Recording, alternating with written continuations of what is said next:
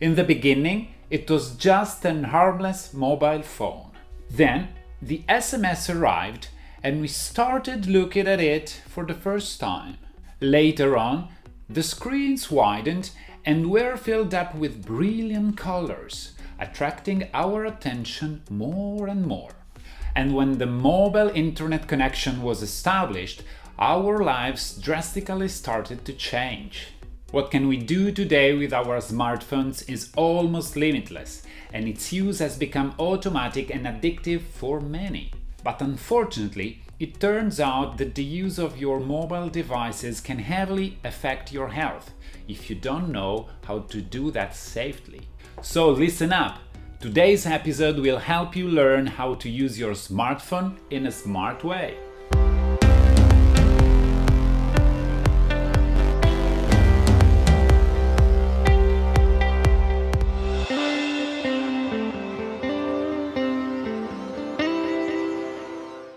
Hi, I'm Davide Fiori, movement specialist, osteopath, and founder of Functional Vibes, and this is Vibes in Action. According to a recent study, you probably spend an average of 2 to 4 hours a day with your head tilted over reading and texting on your mobile devices. This means you hold a potentially harmful position for a total amount of time that can reach up to 700 to 1400 hours per year. One of the most direct consequences of this bad habit is a progressive increase of stress on the whole spine, especially at the cervical level. Early wear, tear, and degeneration become a real threat over time and can cause the loss of the natural curve of your cervical spine.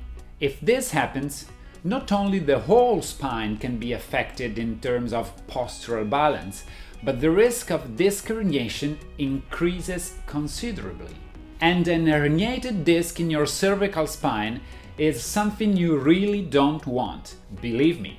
It can cause radiculopathy, which means the compression of the root of one or more nerves, resulting in pain, numbness, and sometimes impaired functions in your arms, but also severe pain in your neck and headaches, which can have a really negative impact on your daily well being.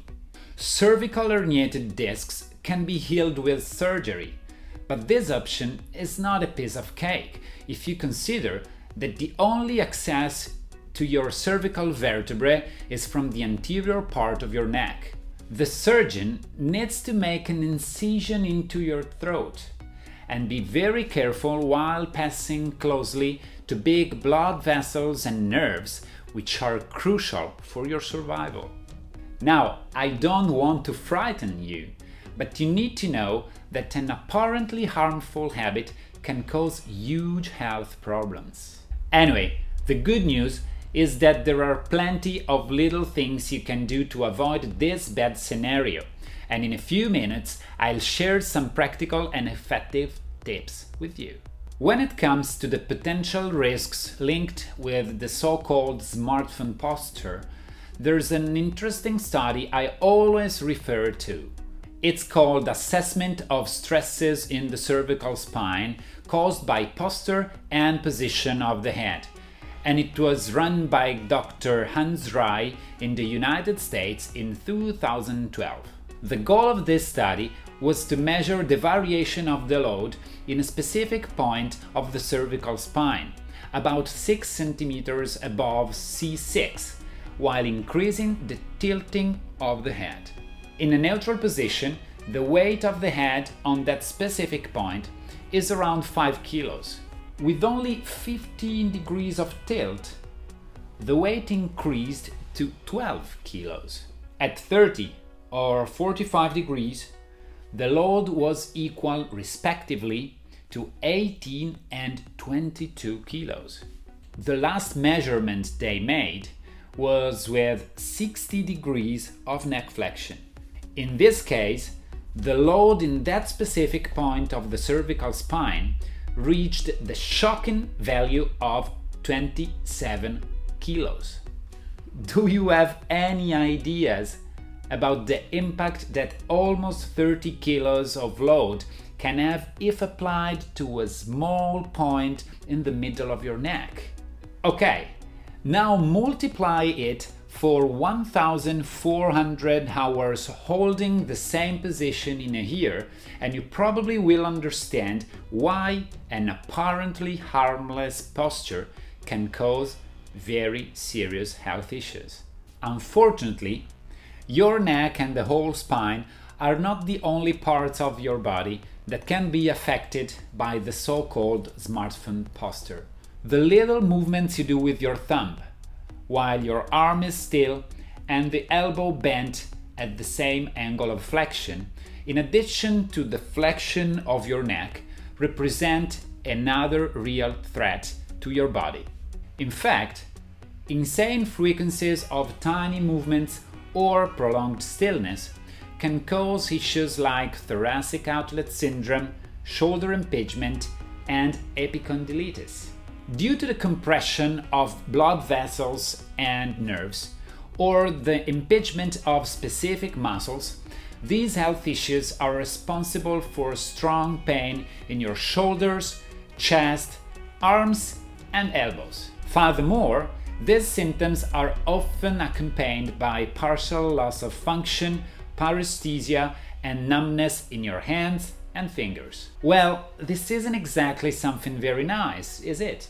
Last but not least, there's another way the so called smartphone posture can affect your health, and it concerns the function of your eyes. The longer you keep your eyes on the screen of your phone, the more their tiny muscles adapt to that specific action. This means that over time, their ability to adjust the focus will be impaired. Furthermore, don't forget that the muscles of your eyes have important neurological connection with the suboccipital muscles. For this reason, a dysfunction of your eyes can easily create tension and pain in your neck, which is already suffering from the flexion we have just discussed. But don't despair, there is some good news. All the bad consequences I've just described can easily be prevented if you only make some little adjustments while using your mobile devices. If you don't know where to start, Listen to these 5 practical and effective tips that can help you feel better right now.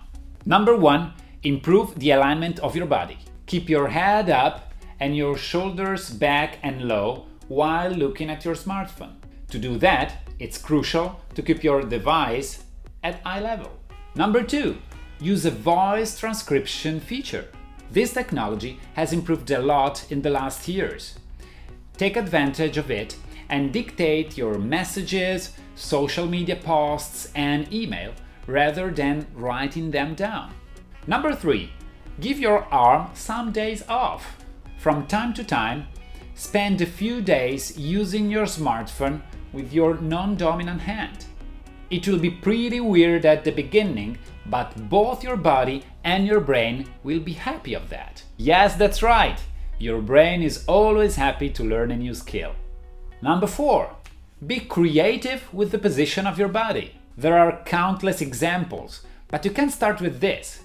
Lie down on the floor with your knees bent and your feet flat on the ground, holding your device over your face. Okay, okay, maybe you can't do this at your office, but I can assure you it's a good way to get rid of the tension in your back when the situation allows. Number five, put it down from time to time. Reduce the time spent on social media, emails, and games on your mobile device. And when you really need to do all this stuff, use your desktop PC and go for a more ergonomic position. Before I finish, I have a favor to ask.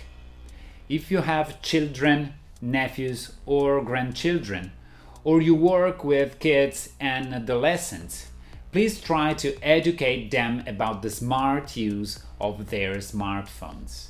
Never forget the effects of a bad smartphone posture on a growing body can literally be devastating.